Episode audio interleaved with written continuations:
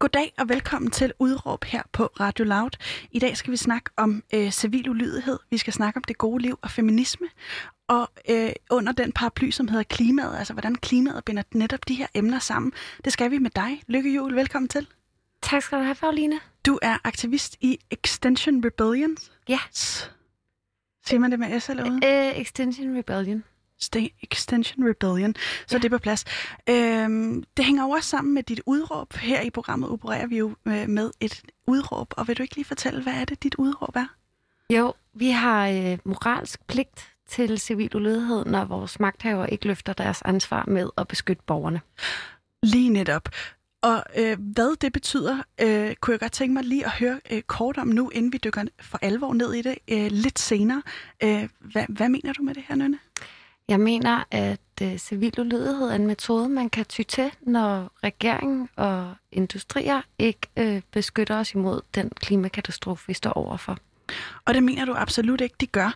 Øh, Nynne, før vi lige snakker om det, så vil jeg gerne høre, øh, øh, du er aktiv i Extension Rebellions. Du blev anholdt øh, inde på Folketinget, for der, hvor der pludselig stod en masse unge mennesker, øh, øh mere eller mindre nøgne, mm. øh, med det budskab, at øh, regeringen skal fortælle sandheden. Ja. Hvordan startede du din aktivistiske karriere? Jamen, øh, det gjorde jeg efter i, i lang tid, og har gjort alt muligt sådan, øh, på hjemmekontoren, omlægge min egen livsstil. Så var jeg til et oplæg, som ligesom øh, forklarede mig, at hvis man vil skabe en strukturel ændring, så skal man samle sig og, og gå til oprør. Og så meldte jeg mig ind i Extension Rebellion. Og hvor lang tid har du været øh, øh, aktiv øh, politisk? Øhm, Aktivistisk? Øh, I godt og vel to år må det snart være. Extension Rebellion startede i Danmark i 2018, oktober 2018, og jeg har været med siden januar 2019. Og øh, hvorfor, hvorfor begyndte du at, at være aktiv på den her måde? Jamen, det er fordi, jeg mærkede en afmagt over for, at øh, regeringen, øh, politiske magter og industrier øh, har sådan en koloss, kolo, enorm øh, magt, som jeg på personlig plan ikke kan gøre noget ved.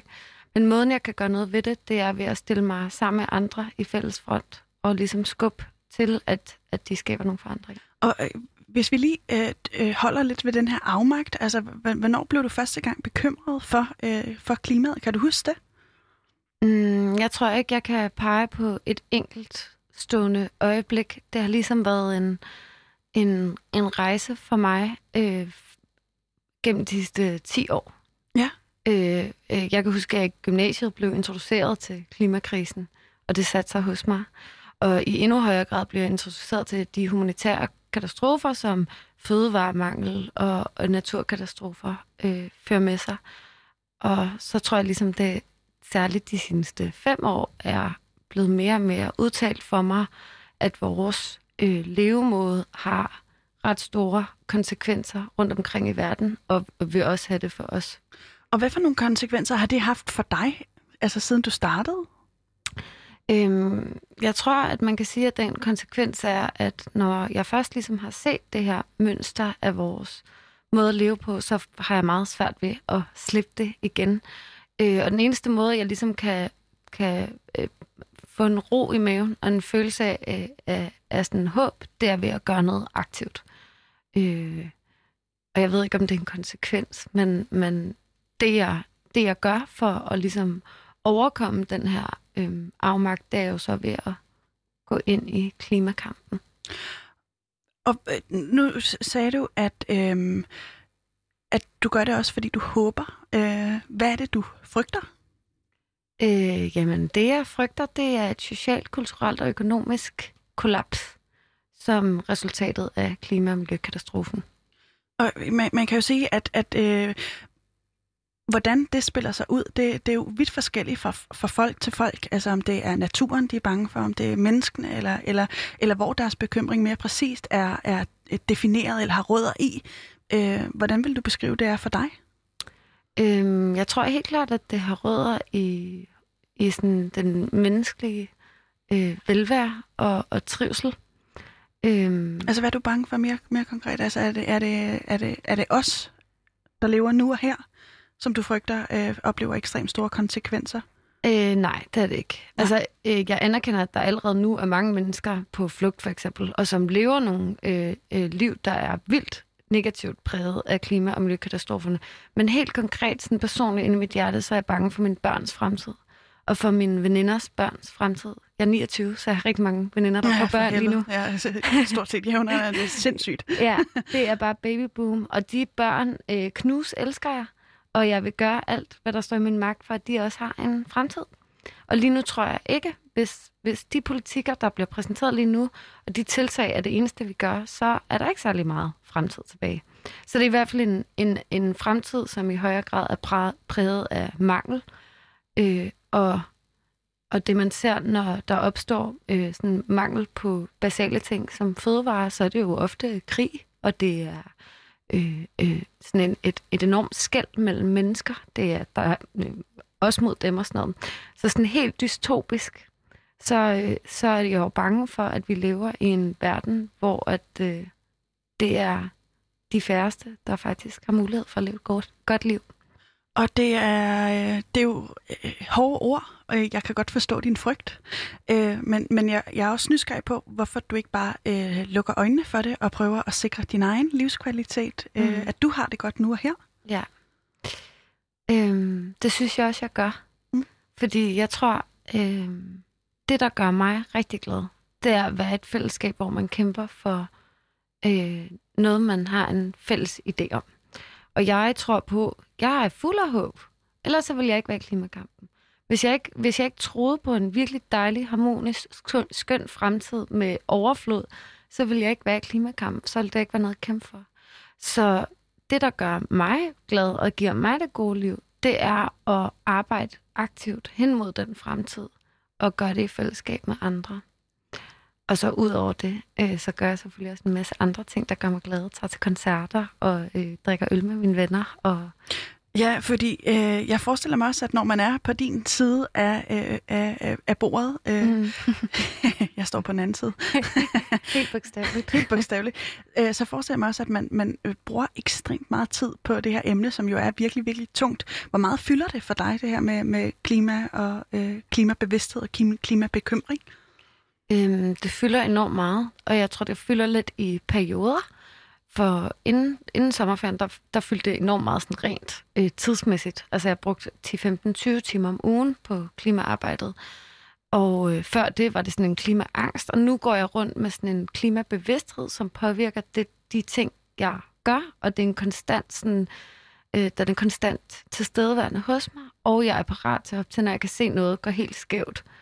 Øhm, og så, så tror jeg også, at jeg, jeg kan blive ramt af sådan en, en klimasorg, når jeg ser, at regeringen øh, ikke engang kan leve op til den lov, de selv har lavet, eller at jeg snakker med nogen, som ikke anerkender klimakrisen. Eller sådan. Så kan der komme sådan en klimasorg, fordi det er så fundamental en virkelighed for mig, at vi står midt i en katastrofe. Og hvordan, hvordan ser du på, på øh, at folk, der har svært ved at, at erkende det? Øhm, jeg tror først og fremmest afstår jeg meget fra, at det er nogen individs ansvar. Mm. Øhm, øh, og så har jeg, jeg først og fremmest har jeg svært ved at forstå, at man ikke anerkender klimakrisen. De fleste mennesker, jeg kender, de tror generelt på videnskab. Vi er okay med at sætte os op i et fly, vi er okay med at sætte os ind i en bil, vi er okay med at blive vaccineret, eller hvad det nu er, der ligesom, hvor vi stoler blindt på videnskab. Men så når det er klima, øh, videnskab, så vender man det blinde øjne til. Mm. Og det, det har jeg svært ved at forstå, tror jeg. Hvor, øh, nu scrollede jeg lige igennem øh, mit Instagram-feed i går, hvor der var en, en, øh, en, en frygtelig nyhed. Jeg kunne se, jeg skimmede den, og jeg så, at det var noget med klimaet, og jeg var lynhurtig til at hoppe ud af den igen. Øh, fordi at det, det simpelthen gør mig så deprimeret at, at kigge på. Øh, hvordan håndterer du, når, når de her øh, nederen nyheder kommer? Jamen, og den følelse kan jeg ikke så genkende til øh, på rigtig mange områder. Og sådan havde jeg det også rigtig meget. At, at jeg var, jeg, det var nemmere at være passiv i det, fordi, eller sådan vende det blinde øjne til, fordi det gør for ondt mm. at kigge på. Men øh, til det vil jeg bare sige, så, så tror jeg, at det virkelig hjælper at melde sig ind i kampen og gøre noget aktivt sammen med andre, som spejler dine følelser og som, som spejler dit behov for handling fra nogle andre. Øhm, så jeg kan også godt finde på at scrolle. Det er ikke, fordi jeg forholder mig til alle kriser, jeg møder. Altså, fordi så vil man jo ikke kunne komme igennem en dag, uden ligesom at have et nervøst sammenbrud. Øhm, men, men måden, jeg forholder mig til det på, er ved at anerkende, at det sker, og så parkerer jeg det, fordi jeg ved, at jeg gør det, jeg kan i klimakampen. Hvad, hvad, hvis man lige skulle sådan lave nogle nedslagspunkter igennem øh, din... Au, ups, det var lige være vel klasset her. Store armbevægelser. øh, hvis man skulle lave nogle nedslagspunkter i din aktivistiske karriere, øh, er der så sket noget fra det startede, og så til, til der, hvor du er nu? Helt klart. Altså, jeg, jeg tror, jeg startede egentlig meget med at prøve at skabe løsningen. Jeg startede et projekt, hvor jeg lavede kompost øhm, på en ny måde, der er rigtig smart, og det kunne jeg også bruge en time på at fortælle om. Men, men at opleve ligesom, at byråkratiet totalt modarbejdet, at jeg står med en løsning, der kan løse den der klimakrise, I snakker om. Og I savner løsninger, men nu begrænser I mig i at komme med løsningen, og det var vildt frustrerende. Hvordan oplevede du det? Jamen, der var nogle helt konkrete lov, der gør, at man ikke må lave kompost på den her måde, som er den mest Okay, jeg bliver, hvordan, ja. hvordan laver man den kompost, der er så klimavenlig? Øh, det gør man ved at øh, tilføre nogle mikroorganismer, der fermenterer øh, madaffaldet, der hedder bokashi. Okay, og det kan, man, det kan man gøre for sin lejlighed, eller hvad? Ja. Okay, Ja. men det må man så ikke? Det må man ikke. Eller det måtte man ikke øh, på det tidspunkt, vi startede projektet, og så endte det med, at vi fik indført en ny regel om, at man kan lave noget, der hedder lokal kompostering med nogle særlige regler og sådan noget. Men, men det grundlæggende, det var, at jeg står med en løsning, jeg står med total handlekraft, jeg, jeg er klar til at gå ud af ansvar, og så er der bare noget, der begrænser den løsning. Og der er ikke nogen andre, der tager ansvar. Der er ikke nogen andre, der siger, jamen så lad os da på national plan udrulle en, en øh, formidabel måde at få vores humuslag op på. Humuslag? Det, det er en, et, et, det øverste lag i jorden, som er det, der giver vores afgrøde næring og sådan noget. Ja, nu bliver det meget nørdet. Men okay. der er ligesom ikke nogen andre, der går ud og beskytter vores jord. Så det bekræftede mig bare i, der er i hvert fald, der er i hvert fald rigeligt af grund til, at jeg tager ansvar. For der er ikke no, nødvendigvis nogen højere magter, der gør det. Men det er æder, Peter Veltme, et kæmpe ansvar at tage på dine små skuldre. Altså, hvor gammel var du på det her tidspunkt, da du stod med de her kompostovervejelser? Øh, jamen, det er 26, 27, så Ja. ja. Men stadig? Mm. Ja, og det, det har jo været vildt overvældende i en periode for mig at prøve at finde ud af, hvordan kan jeg tage det ansvar, indtil at jeg øh, stod i politikens boghold til et vildt spændende oplæg med ja, Teresa Skvenius, Anders Morgenthaler og Rasmus Willi, tror jeg det var. Nogle, som, nogle øh, stærke øh, stemmer inden for klimadebatten. Ja, det må man sige. Øh, som både ligesom præsenterede de her, den her vildt øh, dystopiske fremtid, vi kigger mod, hvis vi ikke gør noget, men også kom med nogle ret sådan, konkrete løsninger. Og en af dem var, I skal samle jer i fællesskab, og I skal gøre oprør. Og, øh, og, og den dag, der stillede jeg mig op i politikens, øh, øh, i, øh, politikens hus og sagde, at jeg er med på det der oprør, og hvis der er andre, der er det, så kan vi mødes herovre bagefter. Det Øh. gjorde du simpelthen. Hvad, vil du ikke lige... Øh, altså det øjeblik, hvor du, øh, du sad til det der foredrag, og der, der sker en masse ting. Rasmus Willi er sociolog, Anders Morgenthaler er, er, er tegner. Og hvem sagde du? det? Teresa Scavenius, som er politiker. Og som er politiker, ja. Øhm, og du sidder til det her foredrag, og hvad går der igennem dig på det tidspunkt? Jeg tror, jeg bliver ramt af sådan en øh, øh, vild begejstring over at føle mig hørt og føle mig spejlet i nogle øh, fremtidige øh, personligheder. Øhm, og så føler jeg mig også sådan lidt alene, fordi jeg sidder i det her lokale med øh, politikken, segmentet, øh, som, som alle er nogle meget voksne, pæne mennesker. Og der var ligesom ikke nogen, der kaldte til oprør. Jeg var sådan, løsningen er lige blevet præsenteret for os. Lad os da gøre det.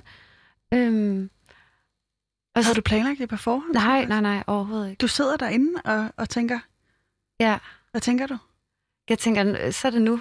Der blev ligesom, der, der, der, der øh, efter øh, oplægget, var der ligesom mulighed for at stille spørgsmål, hvor der kom en mikrofon rundt.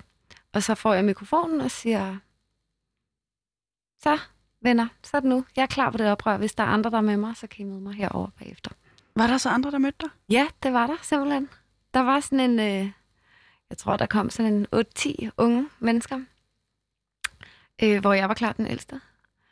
Øh, og så, så øh, startede vi faktisk vores lille oprørsgruppe, som så gled lidt ud i sandet, fordi jeg fandt Extension Rebellion, hvor jeg følte, at mange af de værdier og, og, og hvad skal man sige, mål, jeg vil kæmpe for, allerede var repræsenteret i en bevægelse, der ligesom har en organisation og et manifest. Og, og også fungerer på et øh, globalt plan. Ja, ja, lige præcis.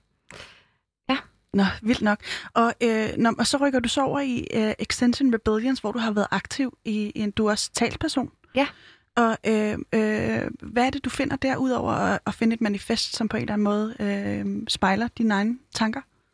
Jamen, øh, jeg, jeg finder øh, en gruppe velovervejede mennesker, som øh, forklarer, hvorfor at øh, direkte aktion eller civil ulydighed, fredelig civil ulydighed, kan øh, ligesom skabe den forandring, der er behov for. Øh, jeg finder en plads, hvor jeg rimelig nemt kan træde ind og bidrage. Øh, ja, og så finder jeg bare et fællesskab af mennesker, der har det på den måde, jeg har det. Og, og nu sagde du, at du fandt en, en gruppe mennesker, som var ekstremt velovervejet. Hvem, hvem er den? Altså det, jeg forestiller mig, at, at det er en, en broet flok af mennesker. Altså, øh, er det det? Ja, lige, ja, det er det. Altså jeg vil sige, øh, primært sådan øh, unge-ish mennesker.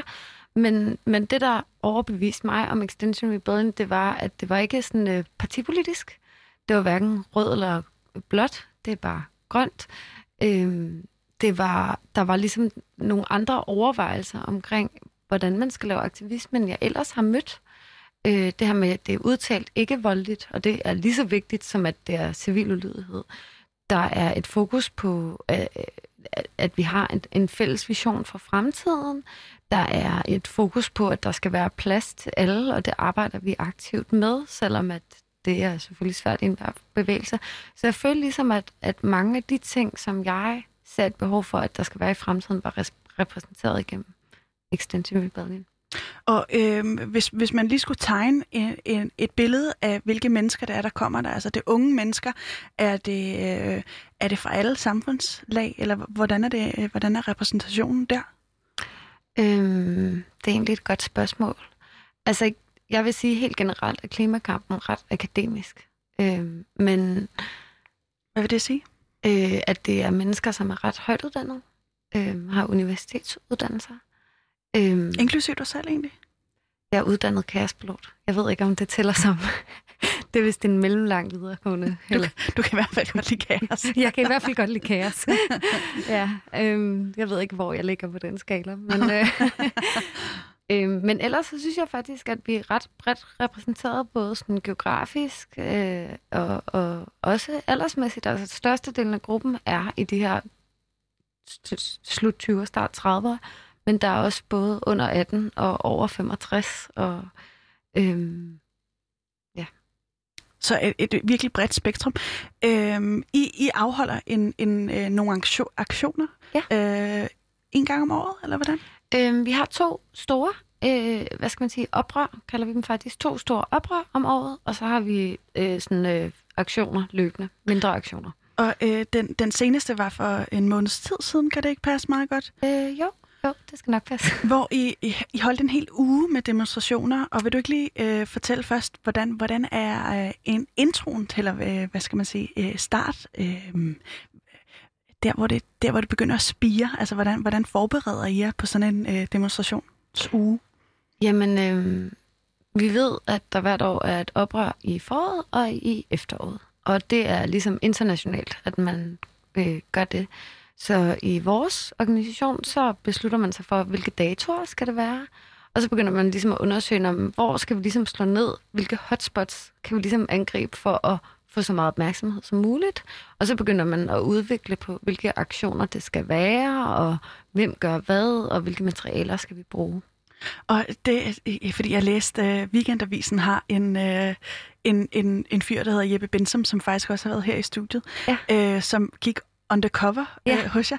Og noget, jeg blev mærke i, i hans skriv om, uh, om netop uh, de aktioner, det var de her ekstremt forberedte øh, møder, mm. som I afholder inden, hvor, hvor I klæder folk på til at, at være civil ulydige. Ja. Øh, vil du ikke lige fortælle om de der møder? Hvad, hvad, er, det, hvad er det, det handler om? Jo, altså de her træninger, som vi laver, det er simpelthen inspireret af borgerrettighedsbevægelsen i USA, det kan vi komme tilbage til, som skal, øh, hvor man får lov til både at forstå, hvorfor hvorfor vi bruger civil ulydighed, så man også forstår, hvorfor det er vigtigt, at vi er ikke voldelige, for eksempel. Og øh, så går man igennem sådan en, en, en form for, øh, hvad hedder sådan noget, skuespil, hvor man får lov at mærke på kroppen, hvordan føles det at blive båret væk af politiet, for eksempel. Hvordan føles det at blive siddende, når nogen siger, at du skal rejse dig op? Hvordan føles det at tale med en borger, som er vred på dig over, at du står der, hvor du står? Hvad er det, du skal, hvad er det, du skal sige eller kan sige, for at dit budskab kommer frem, og at du, du møder den, du står overfor med empati? Er det ikke svært? Øhm... Jeg synes ikke, det har været svært indtil videre. Øh, jeg synes, vi har været Øh, mødt meget godt. Der er selvfølgelig altid nogen, der bliver virkelig vrede, men jeg synes faktisk, vi generelt set oplever en større positiv respons end en negativ respons. Men jeg var så heller ikke med øh, i aktionen her på Kongens Nytorv, hvor at jeg kunne forstå, at, at det var gået lidt mere øh, voldsomt for sig. Altså, at rebeller var blevet fjernet med en lidt anden øh, hårdhed, end jeg har været vant til. Øh, og, og det kunne jeg godt forestille mig er svært, og det er jo derfor, vi træner. Derfor, at man kan forberede sig på, hvordan man gerne vil reagere, så man ikke reagerer instinktivt. Fordi hvis der er nogen, der slår dig, så har du lyst til at slå tilbage. Sådan er det bare. Øhm, og det, og det, det vil, vil vi ikke. Øhm, så, så det er derfor, vi holder de træninger. For. Hvorfor vil I ikke det? Jamen, fordi at vi ikke tror på, at øh, det virker. Altså, at vold er løsningen. Vi tror på, at en masse bevægelse af civil ulydighed er ligesom det, der rykker noget. Fordi at øh, personligt kan jeg sige, at, at det, man ser med civil ulydighed, det er ligesom at få øh, opstillet absurditeten i, at jeg står og beskytter livet på jorden, og så er der nogen, der bruger vold mod mig, eller sætter mig i fængsel, eller tager mig i retten for at beskytte vores øh, grundlæggende ret til at være i live. Og og det er jo absurd. Så er det sagt. Ja. øhm, Nynne, jeg, jeg kunne godt tænke mig, at vi lige dykkede en lille smule ned i dit statement, fordi du mener jo, at vi har moralsk pligt til at udøve civil ulydighed, når magthaverne ikke beskytter borgerne. Ja. Øhm, først og fremmest, hvem er, hvem er magthaverne i den her kontekst? Øh, jeg vil sige primært regeringen, den tidende regering, øh, også industrier. Øh. Og hvordan oplever det jo, du, at de ikke beskytter borgerne? Jamen, politisk kan man sige, at der bliver ikke lavet nogen tiltag for at sikre, at vi øh, når den netto nul udledning, der er behov for. Der bliver ikke sikret, altså der bliver ikke gjort nogen øh, politiske tiltag for at sikre vores øh, overlevelse på biodiversiteten. Der bliver ikke gjort noget for at sikre, at vi i 2030 overhovedet når 70% reduktionsmålet. De har jo lavet et udspil. Ja. Ja, øh... og det siger de så nu. Så siger de så, for det første er 70 procent, det er uden øh, beregning på den, det hele Danmarks udledning. Og for det andet så siger de nu, at der, vi må vente på nogle teknologiske løsninger. Og, og videnskaben siger bare, at det, det, man kan ikke bare skyde det. Man kan ikke sige, at så fra 2029 til 2030, så øh, er det, skær vi med 70 procent, fordi på det tidspunkt, så vil skaden ligesom allerede være sket. Øhm, og, og det samme kan man jo sige om industrien, at, at, at de bliver ligesom ved med at søge og skabe økonomisk vækst på bekostning af jordens ressourcer. Øhm, ja. Og øhm, hvad er det... Øh Hvornår er, det, hvornår er det mere konkret, at du synes, at de her magthavere svigter? Jeg synes, øh, virkelig, at det er tydeligt nu, lige nu, at øh, de svigter. For det første, så havde vi det grønste folketingsvalg nogensinde. Alle partierne endte med at gå til valg på et grønt grundlag. Og, øhm, og så har de simpelthen de har nølet og nølet og nølet. Og så er de kommet med et udspil og fine ord og sådan noget, men der er ligesom ikke nogen handling bag ordene. Og nu kommer de så og siger, at vi kan ikke nå, det er ikke sikkert, at vi lige, altså, med de ressourcer, vi har lige nu, kan vi ikke nå det der 70% reduktionsmål. Så vi må lige vente nogle år. Og på samme tid, så kunne man se, at så kom øh, coronapandemien, og på et splitsekund, så kunne vi godt trylle alle de der mange milliarder frem, og vi kunne godt lukke landet ned, og vi kunne godt handle sådan med det samme. Så i lyset af en krise, det der viser for mig, det er, at i lyset af en krise, der kan vi godt handle. Vi kan godt finde pengene. Vi kan godt omstille os. Mm. Det gælder både regeringen, og det gælder sådan set også os andre. Så hvad er det? Hvorfor er det, man ikke gør det samme i lyset af klima- og miljøkrisen? Men jeg, jeg tænker bare også, at øh, øh, magthaverne også har, har øh, øh, pligt til at, at beskytte borgerne mod øh, øh, at, at få en, en, en økonomisk stabilitet. Øh, og vi har også set, hvordan corona øh, koster afsindig mange penge, og mange frygter et, et kollaps efter, øh, et økonomisk kollaps efter corona. Er det ikke fint nok at sige, øh, jamen, jamen det her er det, vi vægter i, i regeringen, at, der er, at det bliver gjort på en forsvarlig måde, så alt ikke løber fuldstændig øh, løbsk, som det jo har gjort lidt under corona?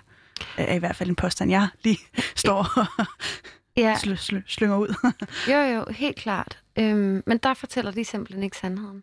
For jo længere vi venter med at handle på klima- og miljøkatastrofen, jo dyrere vil det blive.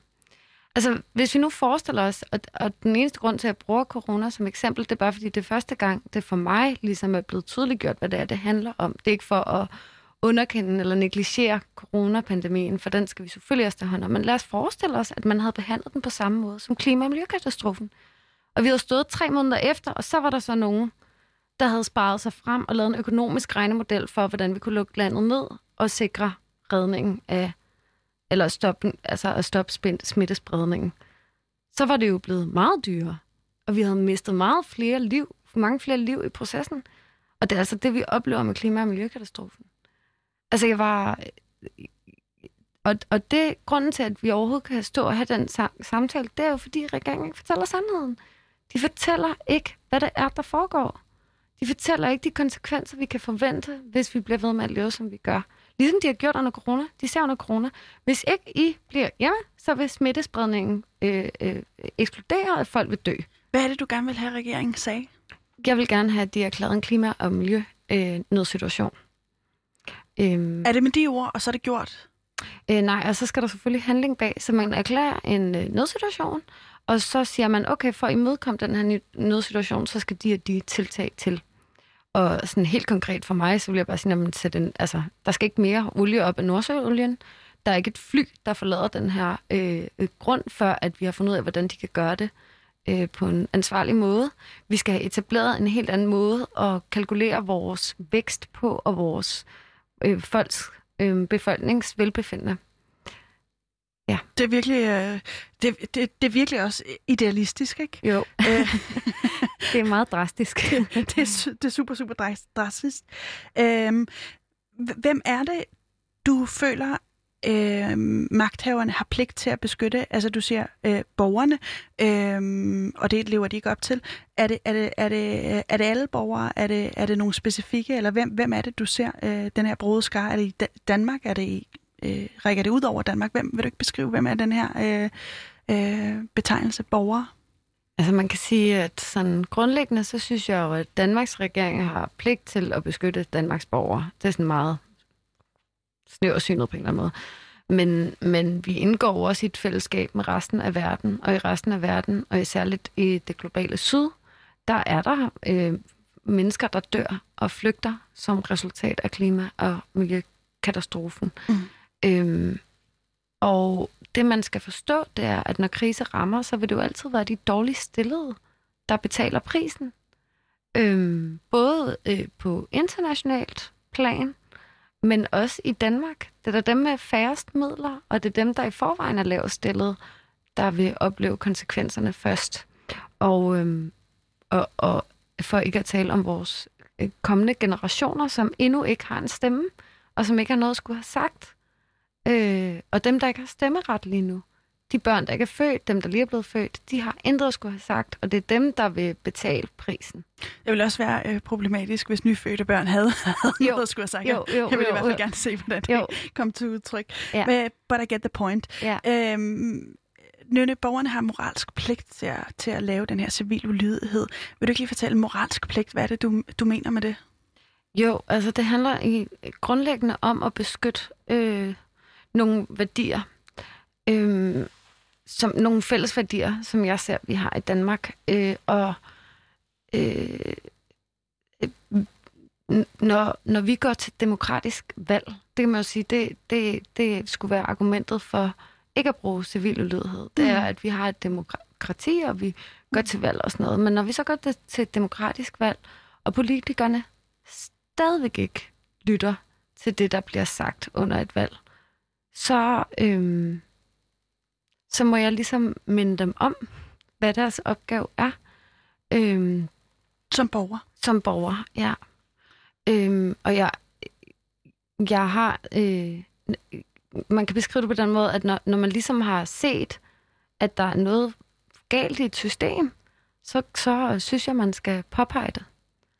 Og øh, kan man ikke også argumentere for, at det er en, en moralsk pligt som borger i et samfund, at man spiller med de spilleregler, som er tilgængelige, altså øh, øh, ordets vej, og, og ikke laver civil ulydighed, eller hvad? Jo, men civil ulydighed er et, er et værktøj, jeg griber til, fordi alle andre muligheder er udtømte.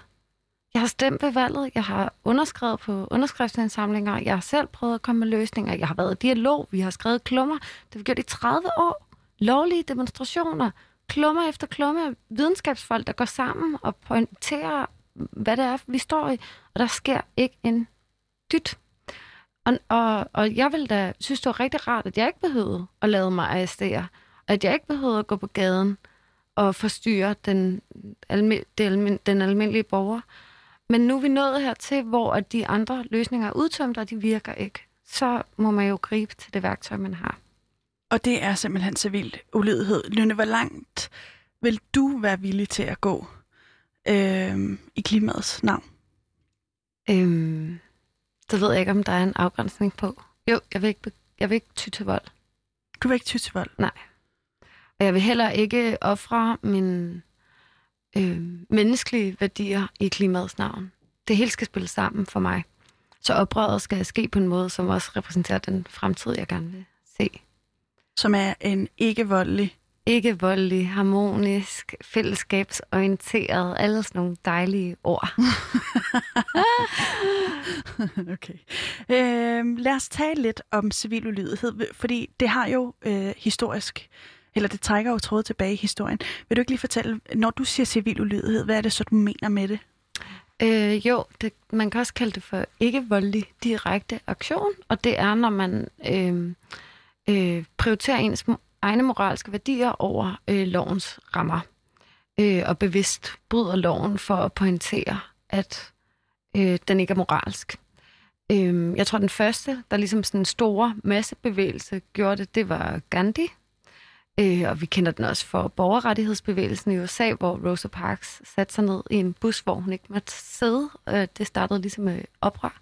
Vi kender den også fra kvinderettighedsbevægelsen i Danmark og arbejderbevægelsen. Og der, der ligesom sådan, den trækker historiske tråde til, at øh, når øh, større bevægelser har samlet sig og bevidst gået imod loven, fordi at den ikke er moralsk. Og hvad vil det sige?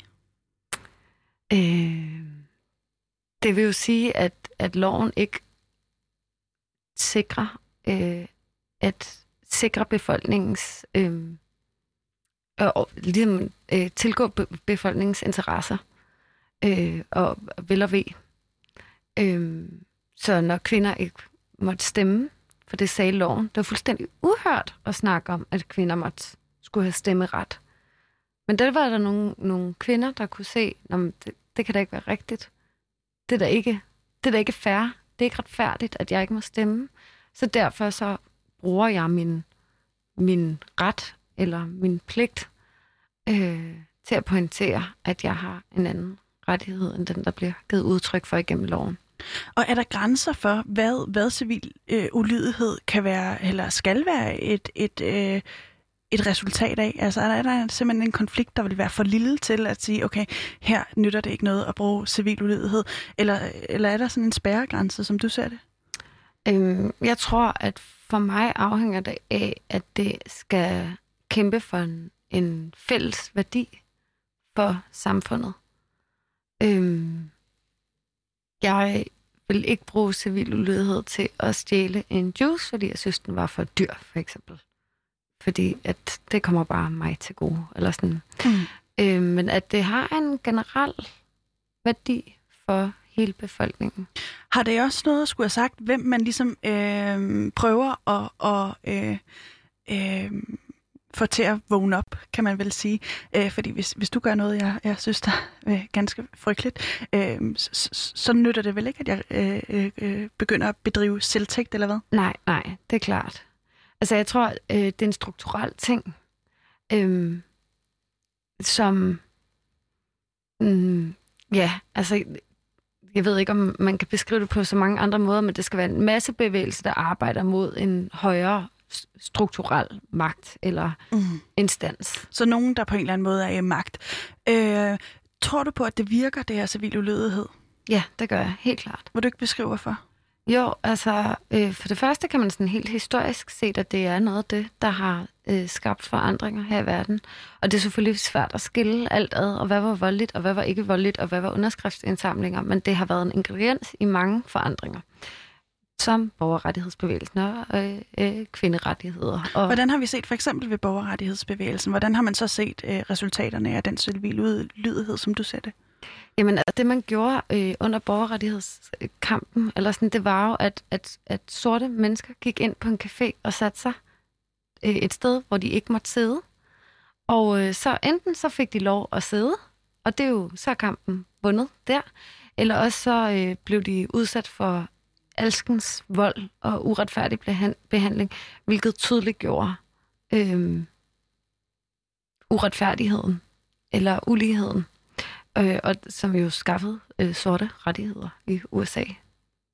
Ja. Og hvad, hvad med de andre bevægelser? Er, er det øh, øh, med dine briller på, er det øh, så synligt, at for eksempel med kvinde, øh, kvinderettigheder, øh, er det så synligt, at civil ulydighed har været en, en positiv faktor i den bevægelse?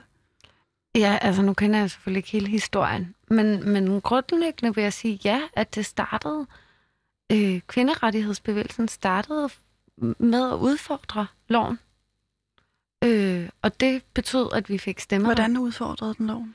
Øh, jamen, de øh, etablerede sig i grupperinger, der, der ligesom krævede nogle andre ting. Krævede, at, øh, at kvinder skulle være ligestillet med mænd. Krævede en stemmeret. De gik ind på valgsteder og hængte plakater op, hvor der stod, at, at, at Danmark er ikke lige før kvinder kan stemme, eller noget af den dur. Jeg kan ikke lige huske det præcist. Og, og ligesom fandt fodfæste på en anden måde. Og øh, hvis man skal, hvis man skal sige, sige det lidt, øh, lidt banalt, som jeg prøver på øh, mm. at undgå, men måske nok kommer til det alligevel, så er øh, det her med civil ulydighed jo på en eller anden måde toppen af isbjerget. Fordi som du ser det, så er der en, en større forandring, øh, en kulturskifte, der ligesom skal til. Øh, vil du ikke lige prøve at forklare, hvad det, du mener med det? Jo, altså helt personligt, så tror jeg jo på, at at, at hvis vi skal skabe en reel forandring, så skal vi skabe vores måde, eller ændre vores måde at evaluere succes på. Lige nu der er vi en afgrøft, fordi at den eneste, øh, det eneste parameter, vi ligesom kan måle på, det er økonomisk vækst. Hvor meget tjener vi? Øhm, og det er en, en meget lille del af de ressourcer, vi har tilgængelige i verden. Vi har øh, jordens ressourcer, vi har sociale ressourcer, vi har kulturelle ressourcer, og alt det bliver der ligesom ikke evalueret på, når man kigger på et lands BNP. Øhm, så jeg tror, at det her med at, at, at bruge klimakampen som en løftestang til at få skaffet nogle strukturelle ændringer, også kan opnå større retfærdighed. Det kan opnå øhm, øh, sådan større harmoni, også borgere iblandt. Hvorfor, mindre. hvorfor kan det det? Øhm, fordi man begynder at veje nogle andre værdier. Altså, vi lever en, en et, enorm sådan øh, konkurrencedrevet, øh, individu, individpræget, ja. øh, økonomisk orienteret kultur, som jeg mener øh, hæmmer vores personlige vækst og vores kulturelle vækst som mennesker. Jeg tror ikke, der er nogen af os, der trives allerbedst, når vi arbejder 60 timer om ugen for at betale af på et lån. Jeg tror, vi trives meget bedre, når vi har tid til at være sammen, når vi øh, dyrker et andet fællesskab, når vi øh, forst- har, har giver os tid til at forstå maden, vi spiser, når vi øh, dyrker naturen på en anden måde. Når der er tid til nogle andre ting end at tjene penge. Og hvorfor tror du, det er vigtigt at have tid til andre ting, der tjener, heller end det at tjene penge? Jamen, det er jo sådan noget med at være et opfyldt øh, menneske, og være et øh, lykkeligt menneske. Hvad menneskets lykke består af. Og jeg oplever i hvert fald ikke, at det består af at tjene en masse penge. Det giver en økonomisk sikkerhed. Og man, jeg kan i hvert fald mærke, at man ender hurtigt i sådan et, øh, et eller andet hamsterhjul, fordi at man gerne vil bo i en fed lejlighed, og man vil gerne også øh, kunne tage på et par rejser om året, og man vil også gerne kunne gå ud og spise, og alle de her ting, og det ender man med, hvor at, så bliver økonomisk vækst enormt vigtigt for mig, fordi at så skal jeg have råd til at forbruge på den der måde, øhm, som på en eller anden måde er blevet placeret som en, en lykkefaktor for mig. Øhm, men i, i virkeligheden tror jeg ikke, det er det, der gør mig lykkelig. I virkeligheden tror jeg, at øh, nære relationer og øh, kreativ frihed og øh, øh, hvad skal man sige, sådan kulturelle møder gør mig lykkelig. og hvis jeg, hvis jeg bare lige må, spørge ind til det også, altså fordi, hvorfor tror du, at det lige netop er de ting, der gør dig lykkelig, og ikke den her, øh, at det lyder jo sindssygt banalt, når jeg spørger ind til det på den her måde, men jeg kunne bare godt tænke mig, at du foldede det en lille smule mere ud. Mm. Øh, hvorfor, hvorfor gør det dig ikke lykkelig at, at tjene penge på den måde? Mm, det ved jeg ikke, om jeg har et, et, et sådan banalt og ordentligt svar på, fordi det er jo... Jeg føler bare ikke, at, at penge til gode ser mit menneskelige behov for opfyldelse, eller sådan for, øhm, for at føle mig hel, og for at føle mig imødekommet af verden. Du abonnerer ligesom på den her mere holistiske tilgang til, øh, eller holistiske øh, verdensorden, kan ja, man ligesom ja. sige. Æh, på hvilke parametre er det, du, du gerne vil se øh, holismen? Øhm, jamen, sådan set på det hele, tror jeg. Men jeg tror, jeg kunne godt tænke mig, at vi øh, som udgangspunkt, hvis jeg skulle gøre det helt konkret, havde en statsøkonomi, der vurderede på flere parametre end øh, penge. Fordi det hænger jo sammen med øh, det, du også lige var inde på, øh, idealerne for det, for det gode liv. Ja. Øh, hvordan er det, du ser idealerne på nuværende tidspunkt øh, for det gode liv? Jeg tror, at øh, de er skabt ud fra, jeg kunne kalde det sådan nogle meget maskuline værdier om øh, individuel vækst, øh, konkurrence, øh, at blive øh, ligesom den her helte, øh, heltemodel, hvor der er nogen, der klarer sig rigtig godt, og det, det er en succes og, og en, en inspiration. Og, og modsat kan man sige, at vi kan også klare os godt i fællesskab, og vi kan skabe sammen og øhm, have en anden form for empati for vores medmennesker, som ikke er afhængige af, at de kan give os noget, men som er afhængige af, at vi kan skabe noget sammen. Fordi hvordan er det, du ser øh, dine idealer for, for det gode liv? Hvordan, hvordan står de i kontrast til det, du lige har beskrevet der? Øh, jamen, mine idealer står i kontrast på den måde, at jeg i langt højere grad vil vurdere succesen ud for, hvordan fællesskabet klarer sig, frem for hvordan individet klarer sig. Og hvordan, og, og hvordan de klarer sig, er ikke bare vurderet på, hvad der står på deres bankkonto, men også vurderet på, hvordan deres psykiske og fysiske helbred har det, og øhm, ja, om de kan udleve deres drømme, og om øh, de føler sig sikre og trygge i deres situation. Hvordan hænger det sammen med, altså fordi vi, nu har vi været inde på civil ulydighed, og vi har været inde på, hvordan øh, det ligesom kan være en, en, øh, et afled af, af, af, af den klimakatastrofe, som vi øh, står overfor. Øhm, og det hænger på en eller anden måde sammen med det tredje ben, i din optik i hvert fald, som er feminisme. Mm. Og du har været lidt inde på det med det her med maskuline og feminine værdier, men vil du ikke lige beskrive sammenhængen mellem de tre øh, sådan, hovedpæle, som du ser det? Jo, altså jeg tror, at øh, det moderne ord, det er øh, interkulturel, øh, som er, at jeg tror ikke på, at vi kan vinde klimakampen, uden også at vinde øh, kvindekampen og racekampen og LGBT plus kampen. Hvorfor ikke? Øhm, fordi at det, vi kæmper i bund og grund for menneskerettigheder, menneskets ret til at overleve. Og det sker øh, jeg kan ikke se en fremtid for mig, hvor vi har vundet klimakampen, men hvor at der er alle mulige andre mennesker, der stadig, eller alle de samme mennesker stadigvæk er undertrykte. Øhm, og det hænger jo sammen på den måde, som jeg også nævnte tidligere, at klimakatastrofen vil først og fremmest gå ud over dem, som er lavt, lavt stillet i forvejen. Og det er øh, ja, de grupperinger, som, som vi kender, som er kvinder og LGBT øh, plus folk, det globale syd, øh, mennesker med en anden hudfarve, øh, handicappede, alle de her øh, grupperinger, minoriteter, som i forvejen er øh, står lav, lav stillet. Øh, så, så på den måde så er det vigtigt for mig ligesom at føre klimakamp med en bevidsthed om, hvilke andre kampe jeg også kæmper for, mm. og hvilke andre, altså hvilke mennesker er det, jeg kæmper for, og med det værdisæt ligesom føre klimakamp. Fordi skal øh, sexisme-snakken og, og feminisme ikke kun redde øh, de kvinder, som bliver krænket, skal det også i virkeligheden redde klimaet, som du ser det? Øhm, jeg tror helt klart, at hvis vi overvinder den ene kamp, så hjælper det den anden. Hvordan?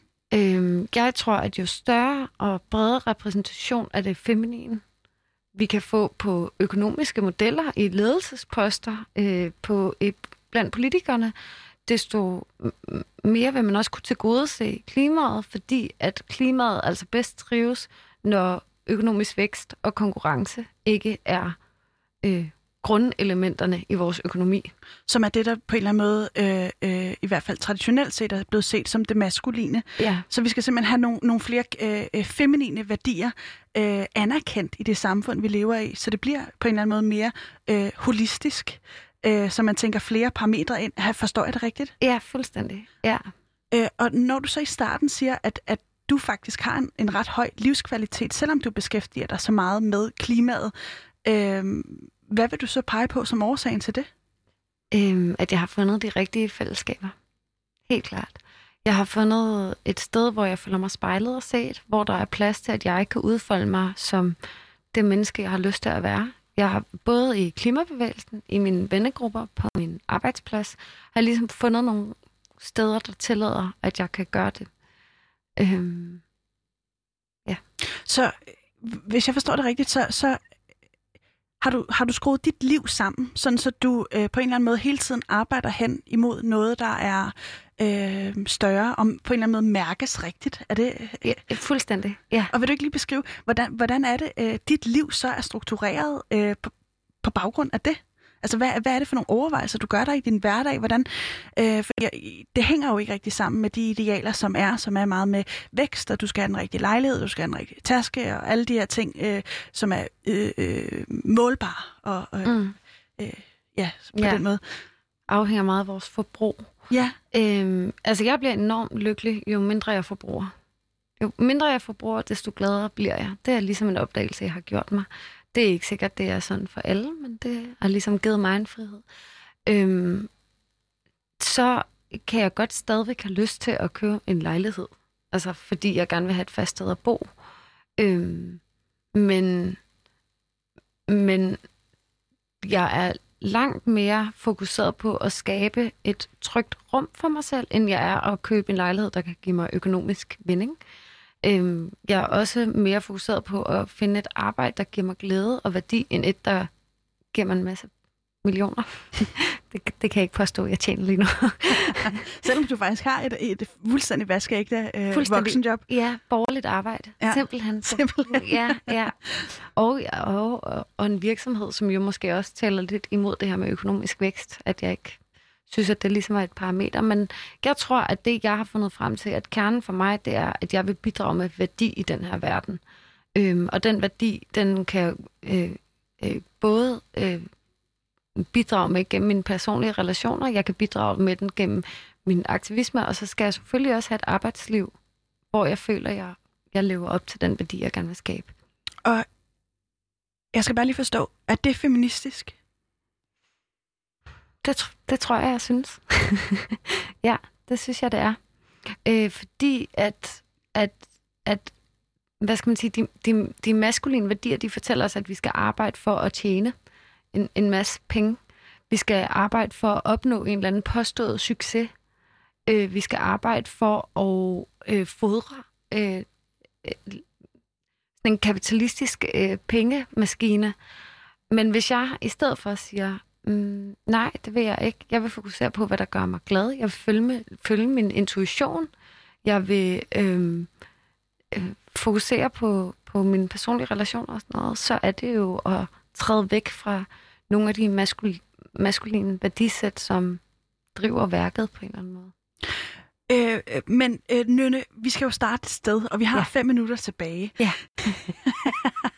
øh, hvor, hvor ser du, fordi det, det her er jo et kæmpe brød at slå op, mm. og på en eller anden måde kan det virke, øh, jeg ved godt, der, der, der er øh, enormt meget snak om feminisme, antiracisme og alt muligt andet i øjeblikket, og, øh, og måske kan det være en del af løsningen, men hvor, hvor vil du ellers kigge hen, hvis man skal få øje på, øh, hvad løsningen ligesom kan være? Jamen helt enkelt, så synes jeg jo, at vi har et kæmpestort statsapparat, der har en masse mekanismer, de kan øh, bruge. Vores opgave er at kræve, at de bruger de mekanismer. Så det, det er jo et kæmpestort og mega besværligt regnestykke. Så, så jeg vil sige, som individ, det jeg vil gøre, løsningen er, meld dig ind i et fællesskab, som føler, mat, ligesom matcher dine værdier, og meld dig ind i kampen. Og kræv en forandring, en strukturel forandring. Øh, I, I Extension Rebuilding, der har vi øh, tre meget sådan, konkrete krav. Altså, øh, regeringen skal fortælle sandheden om klima- og miljøkrisen. De skal arbejde mod netto nul udledninger i 2025, og så skal der etableres et øh, juridisk bindende og nationalt borgerting, som repræsenterer, det er en af de løsninger, jeg tænker, der kan være på at ligesom fagne alle de her øh, kampe i en, det er at få repræsenteret borgerne som en reel magt i regeringen, der skal guide politikerne i, hvilke løsninger de skal implementere for at opnå de her øhm, netto nul udledninger i 2025. Og det er jo ligesom på den politiske skala, men på mm. individets skala, altså også det her forestilling om det gode liv, og en masse af os sidder, øh, sidder lidt fast måske, mm. eller øh, i hvert fald er enormt øh, identific- eller, identificeret med, med, med, den, med, det, med de idealer af det gode liv, som eksisterer på nuværende tidspunkt. Mm. Hvad er dit råd til, hvis man har lyst til at prøve at leve lidt mere i overensstemmelse med, med hvad man egentlig føler, og, og det her sådan mere holistiske billede? Hvad, hvad, hvad er der af gode råd på den konto? Jeg tror først og fremmest, man skal finde ud af, hvad det er. Hvilke øjeblikke er det, man er lykkelig i? Hvornår er det, man føler sig øhm, i, altså set og, som menneske? Hvornår er det, man føler sig øhm, i, i samhørighed med, med andre. Og, så skal og måske man, også med naturen. Og måske også med naturen. Mm. Og så skal man finde ud af, jamen, hvordan opnår jeg flere af de øjeblikke? Og det kan godt være, at det så betyder, at man ikke kan komme på flyrejse til Italien to gange om året. Det kan også være, at det betyder, at man ikke lige flytter i det hus, man havde tænkt, at man skulle flytte i. Men jeg tror, man vil opdage, at jo større fokus man har på at finde ud af helt konkret, hvordan kan jeg få de øjeblikke, jamen desto mindre har man også behov for de andre ting. Så øh, vi, skal, vi skal fyre den mindre af i kortere tid, og så skal vi fyre den mere af på, på den lange bane, altså finde, finde ud af, hvordan er mit liv ikke kun fedt, når jeg er på ferie og bruger penge, ja. men hvordan er det også fedt i, i min hverdag, og, og det der, der på en eller anden måde går igen og igen og igen og igen. Er det rigtigt forstået? Fuldstændig. Ej, hvor er det fedt. Så, så er jeg sikker på, at så forstår jeg det i hvert fald. Så håber vi også, at dem, der sidder derude, forstår det. Øh, Nynne, hvordan hænger det her sammen med civil ulydighed? Er det, skal det være måden, vi, vi ligesom øh, kommer derhen på i den, på den store klinge? Ja, det tror jeg helt sikkert. Jeg tror, at hvis der skal være plads til, det er jo enormt privilegeret at kunne sige, at jeg vil bare gerne gøre det, der gør mig lykkelig. Det er jo sindssygt privilegeret. Så hvis vi skal skabe de muligheder for alle, så skal vi ikke på gaden og samles os i fælles flok og kalde til, at dem, der faktisk kan rykke på de store knapper, de gør det. Og tror du på den her ændring? Det gør jeg. Ellers havde jeg aldrig meldt mig ind i klimakampen. Øhm, helt konkret så har de i England fået erklæret klima- og miljø nødsituation nu. Og jeg kan se, at det folkelige pres jo, det skaber nogle bevægelser. For tre år siden var der ingen, der snakkede om klima på det niveau, vi snakker om det nu. Så det gør jeg helt sikkert. Og jeg tror, man skal skyde efter stjernerne, for så man, når man i hvert fald deroppe af. Så når man i hvert fald deroppe af. Øh, Nynne Jul, tusind tak, fordi du var min gæst her i Udråb i dag. Jeg hedder Pauline Kloster, og øh, programmet er produceret af øh, min producer, som hedder Vitus Robak, og øh, mere specifikt af Rackerpack Production, som er det produktionsselskab, vi er en del af. Øh, jeg vil lige sige, at hvis du sidder derude med en holdning, som du godt kunne tænke dig at dele her i studiet med mig eller øh, Vitus, så kan du skrive en mail til paulinesnabelagrackerpack.nu, eller du kan også finde mig på Instagram, hvor jeg hedder Pauline Kloster, og slide into my DM